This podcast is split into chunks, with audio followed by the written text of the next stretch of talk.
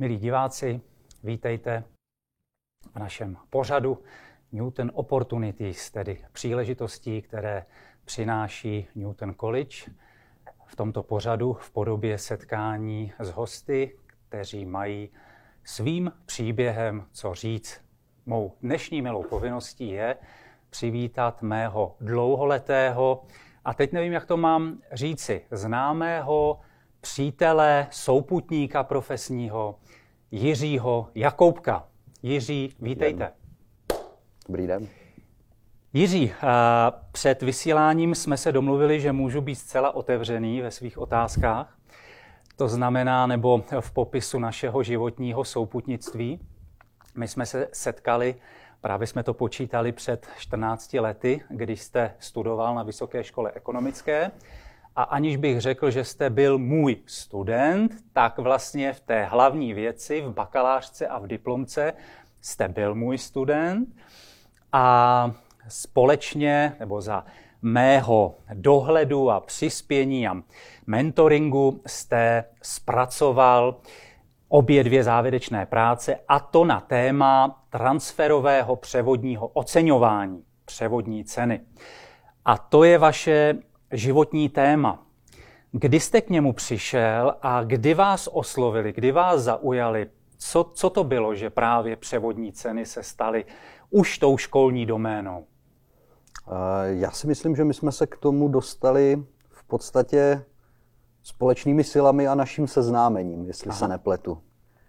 Protože, jestli si správně vzpomínám, tak ten začátek náš, kdy jsme spolu začali spolupracovat, byl postaven na nějakých mých začátcích v daňové účetní kanceláři, kdy se objevila potřeba u jednoho velkého klienta řešit hmm. problematiku převodních cen. A mám dojem, že jelikož jsem byl tenkrát nejmladší, LF. Eh, nejméně jaksi zainteresovaný na všech klientech a dovolím si říct levná pracovní síla, co by student, tak se mi to tak nějak dostalo do rukou trošku samo byť to byl právě ten směr, který já jsem vlastně studoval v tu dobu, takže tak nějak se to potkalo. potkalo. Řekl bych spíš štěstím, protože uh, v podstatě až při tom, vlastně až při tom našem seznámení jsme jaksi dospěli k tomu, že jsem si vlastně uvědomil, že tohle je ta problematika, kterou bych chtěl dělat, kterou mm-hmm. bych chtěl studovat a ono vlastně se to zmotnilo v to, že ono už to existuje, že to jsou nějaké transferové ceny a tak já dále. Bych, já bych neřekl levná pracovní síla, řekl bych tvárná pracovní tvárná, síla. ano, zní to jako, lépe, rozumím. Že jsem si mohl vymýšlet a vy jste, vy jste to následoval. Je pravda, že když dneska přijímáme například studenty, tak ti už třeba ve čtvrtém, v pátém ročníku, tam už je to trošku jiné, ale já jsem byl v tu dobu ve druhém ročníku, takže to bylo trošku, trošku něco jiného ještě. A tvárnější. Eh, možná, že eh, nikdo ze sledujících nebude vědět, co znamená transfer pricing, co znamenají převodní ceny. Umíme to ve dvou větách, ve třech větách stručně vysvětlit, Jiří?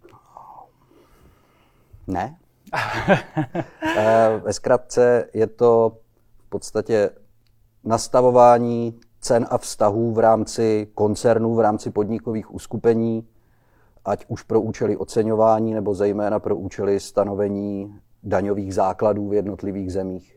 Takže je to taková daňově oceňovací znalecká problematika.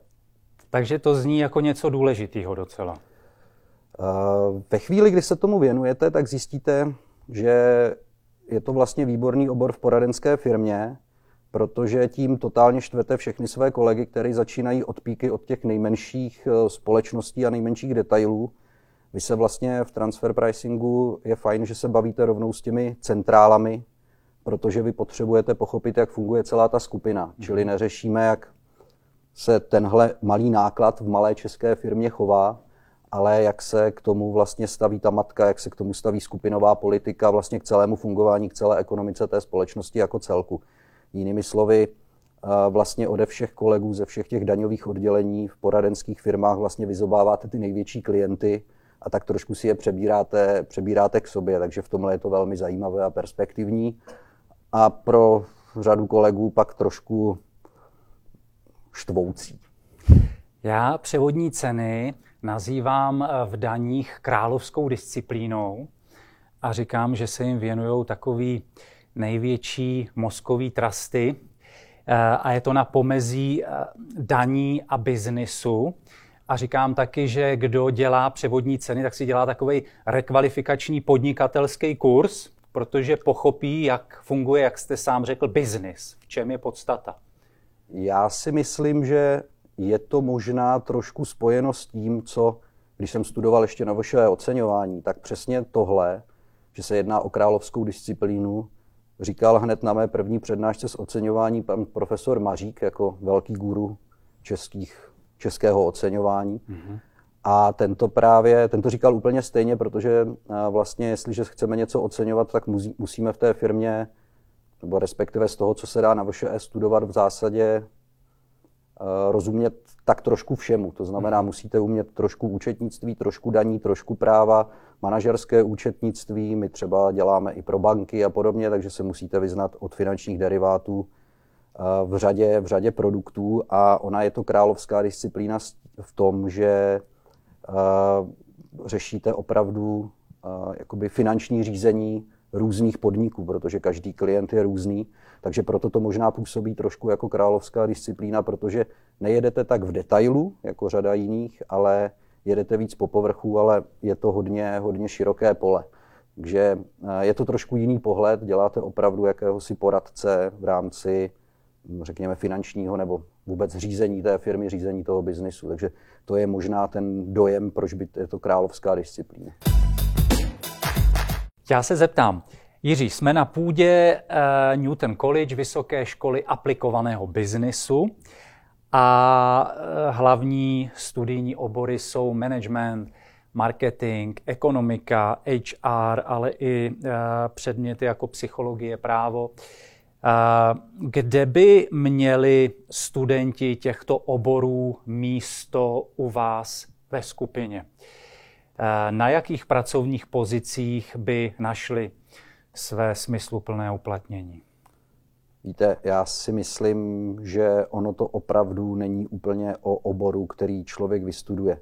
Ta praxe, zejména v poradenství, a já znám spoustu lidí i od, i od nás, i z konkurenčních společností, kteří například nestudovali ani ekonomii mm-hmm. a jsou v, tom, jsou v tom velmi úspěšní.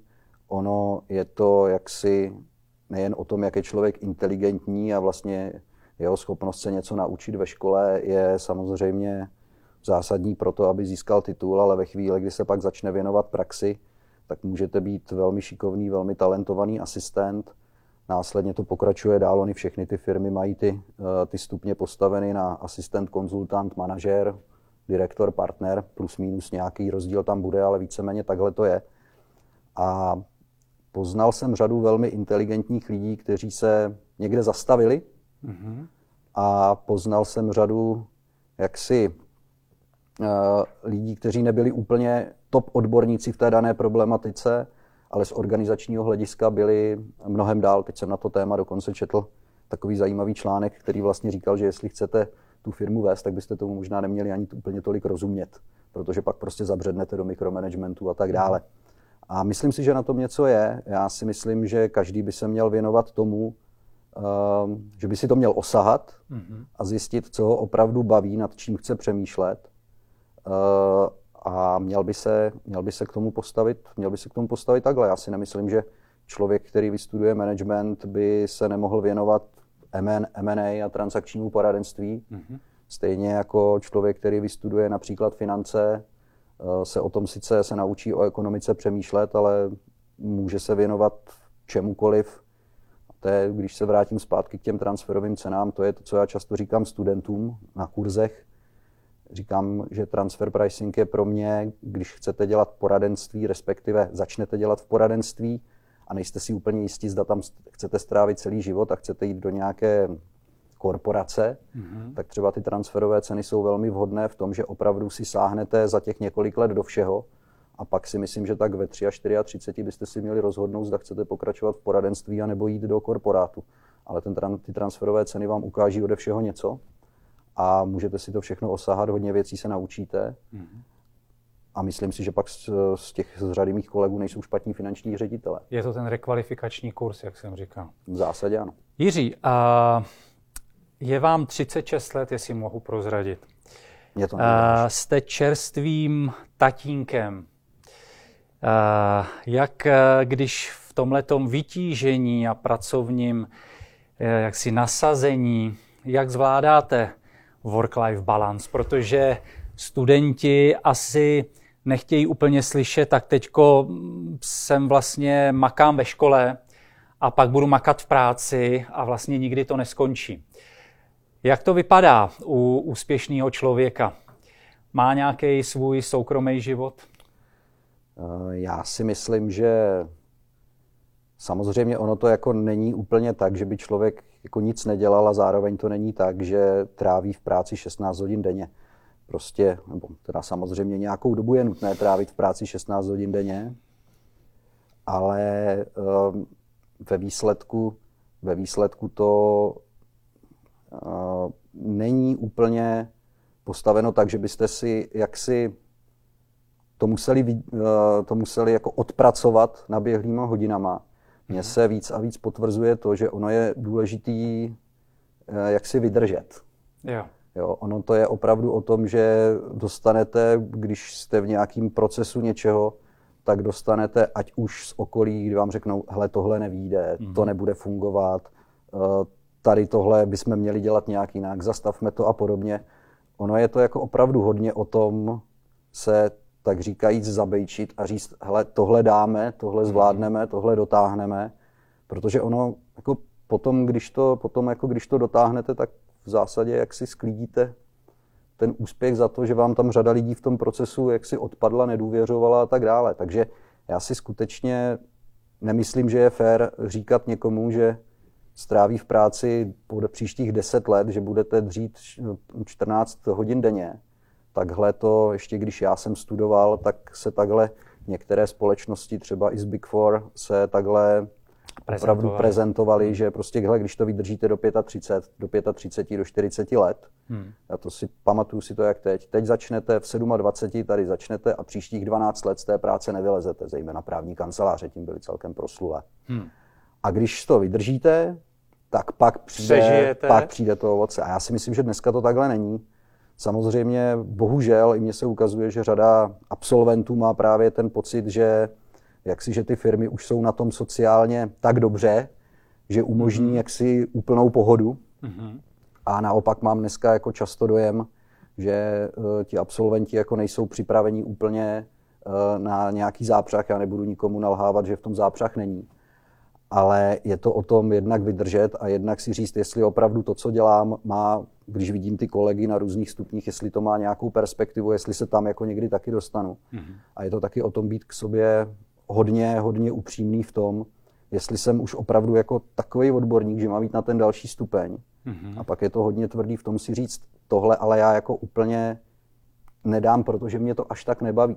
Mm-hmm. A měl bych skončit, měl bych jít mm-hmm. jinam, měl bych jít dělat něco jiného. Mm-hmm. A tady se mísí, to je prostě každý je jiná povaha, tady se mísí celá řada faktorů, jako bezpečí, uh, jak si nechuť úplně to dojet a podobně. Uh, ten, ten pojem škola aplikovaného biznisu nebo business, pojem business, zavání eh, takovým jako společným pojmenováním pro řadu oblastí. Může to být podnikání, může to být investování. A jak si dneska ve společnosti rezonují dva pojmy. Buď seš zaměstnanec, nebo seš podnikatel. Eh, vás vnímám současně jako podnikatele i jako zaměstnance. A ve chvíli, kdy o tom studenti diskutují, tak mnoho z nich říká, já nemám eh, tu odolnost nebo tu vůli nebo tu odvahu stát se podnikatelem. Ale pojďme představit to podnikání trošku v jiném světle, protože já bych řekl, aniž by to bylo pejorativně řečeno, že člověk by měl mít v sobě jakousi podnikavost, chuť něco podnikat, ale může být eh, v pracovní organigramové struktuře jako zaměstnanec, ale přesto vlastně činit cosi tvůrčím způsobem, účastnit se, protože to původní původní nastavení zaměstnanec OSVČ tady úplně neplatí, jako jo, protože je to částečně o investici, částečně o podnikatelském přístupu, ale jste současně i spořádaný a řeknu loajální a poslušný pracovník a zaměstnanec té skupiny. Jako jak se v tom mají vyznat, když si jako říkají,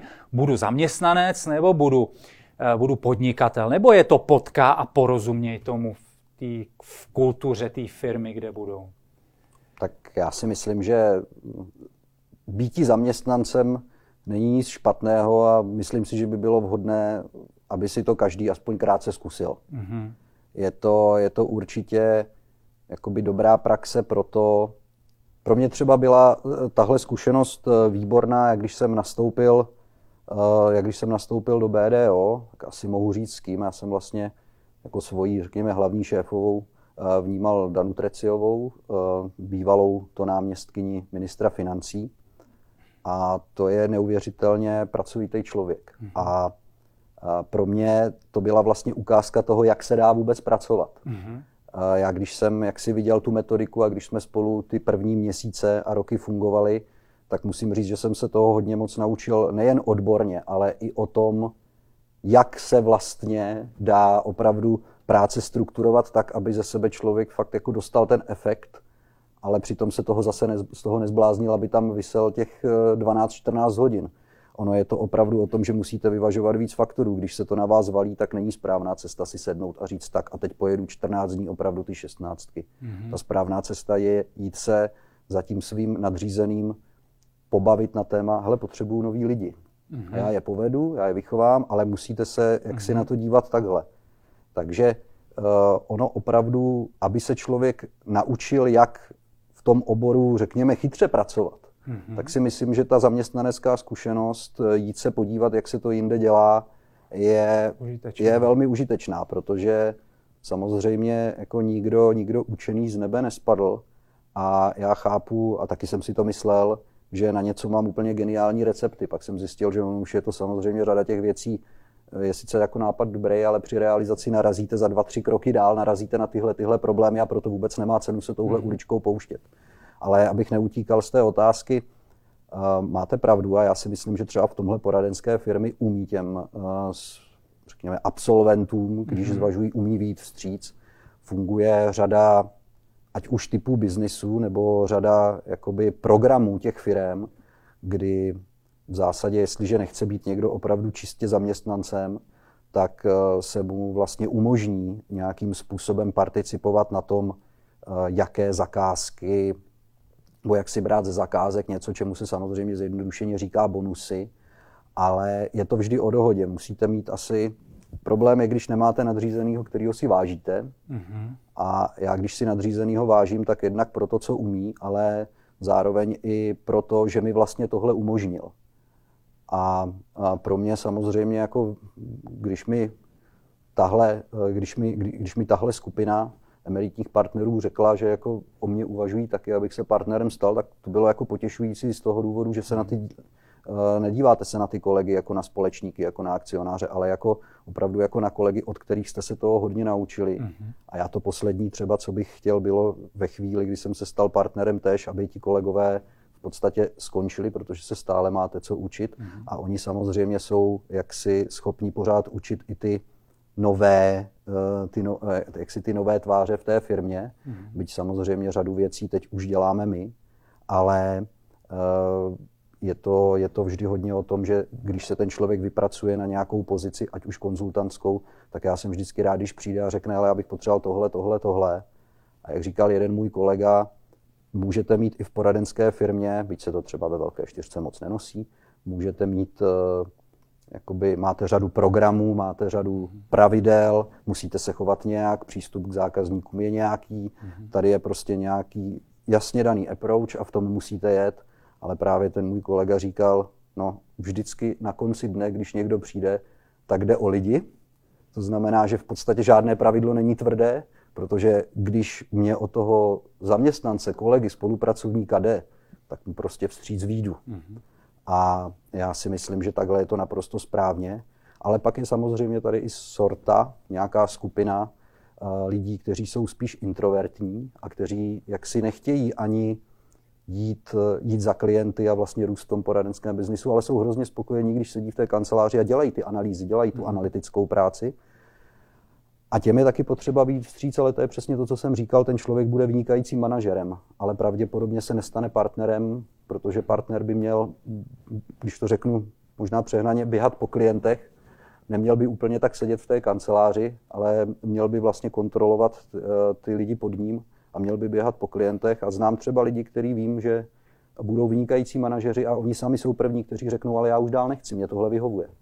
Tak jako se mnohdy dospívající, eh, tak jak si si postesknou a říkají, no jo, koho já si vezmu, ty tati, ty si to měl snadný, ty jsi si vzal maminku, ano, ano, nebo ty maminko, ty jsi si vzal tatínka, ale koho já, tak možná, že i studenti eh, při sledování těch, těch pořadů si můžou říct, no jo, to jsou lidi, kteří už někde jsou, ale já jsem teďko tady v té škole, jak já to mám udělat? Když byste byl dneska 24-letý, 23-letý Jinoch Jiří a věděl jste to, co víte dneska, byl jste absolventem managementu, marketingu, HR, eh, jak byste uvažoval profesně, kariérně? Pojďme dát nějaký návod studentům, ať to skončí něčím praktickým, protože připomínám, jsme na vysoké škole aplikovaného biznisu. Aplikovaného biznisu.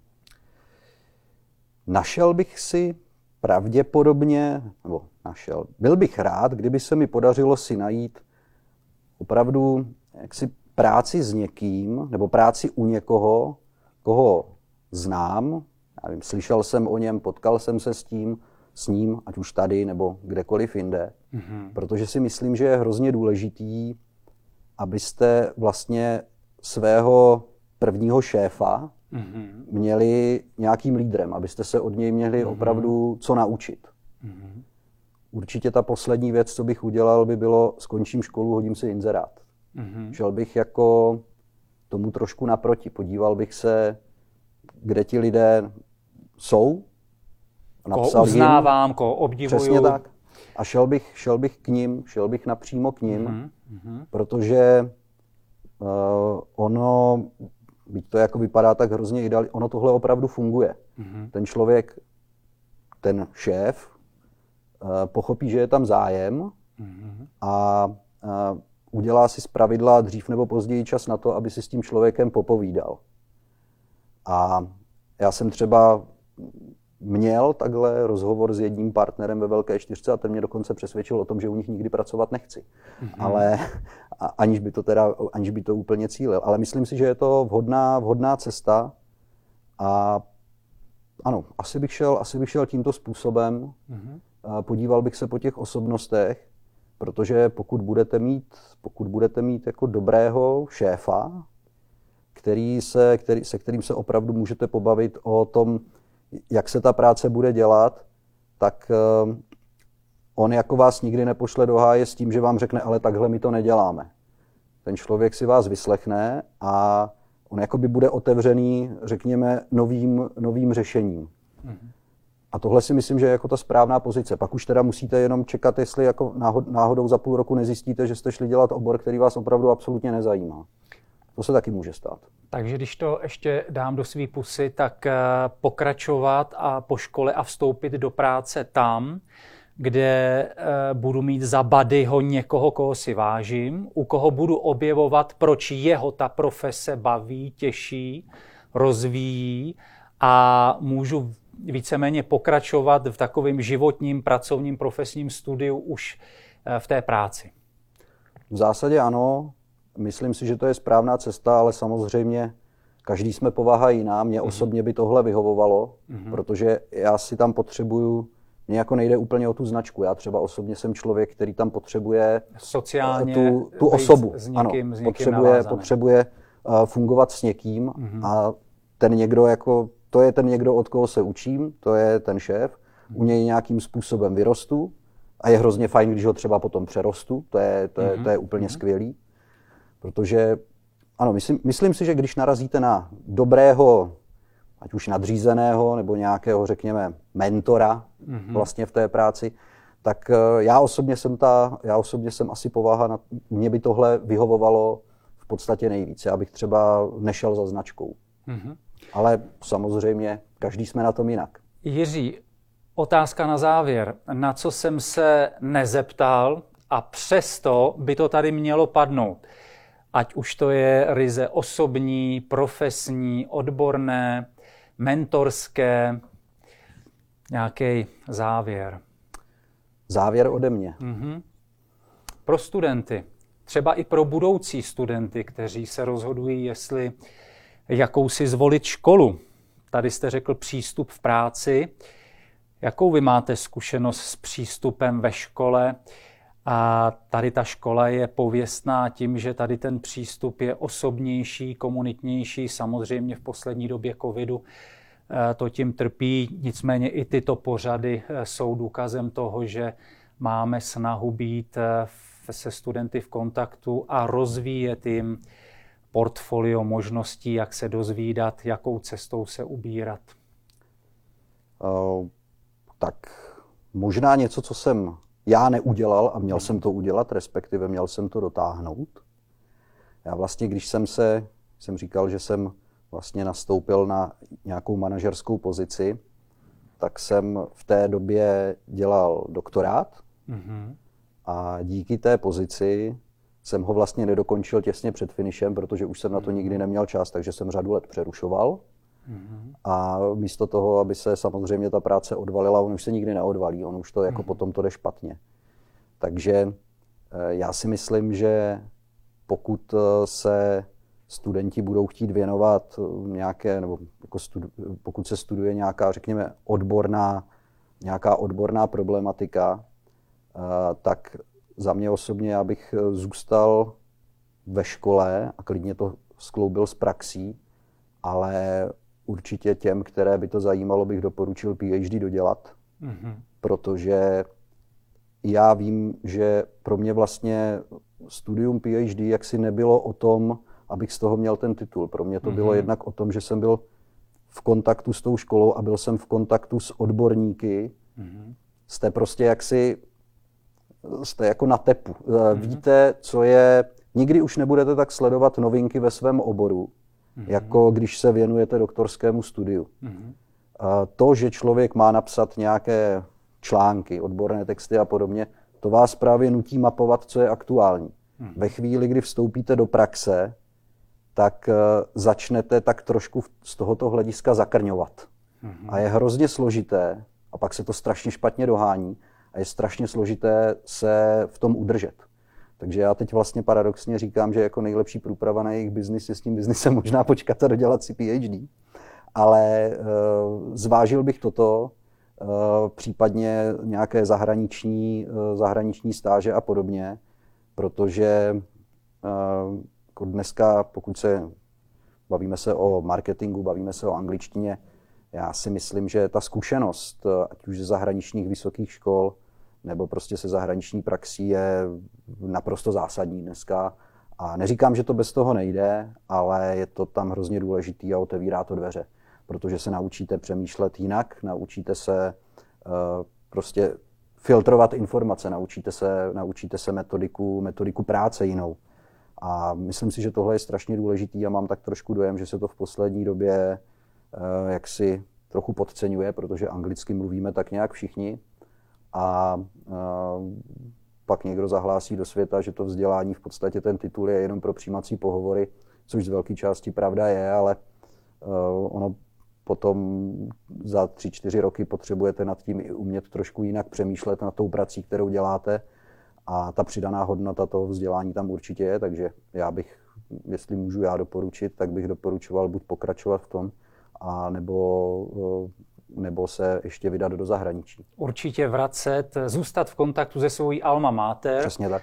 A nějakým způsobem i něco vracet, protože když vracíme, tak stejně tak získáváme. Je úsměvný, to, že eh, moje doktorantura eh, byla, byla eh, v duchu převodních cen, kdy jsem si musel ujasnit, že se chci věnovat tomuto a vlastně vy jste důkazem toho, že tam bylo zase to sémě a vlastně, že i díky tomuhle tomu vy jste dneska, aniž by to bylo nějak mou zásluhou, ale je tady nepřímá souvislost, že ta volba PhD tématu se promítla takhle do, do úspěchu jednoho šikovného mladého chlapa. Jiří, moc děkuju. děkuju. Ať Díky. se vám daří. Přeji mnoho štěstí u zkoušek. Děkujeme.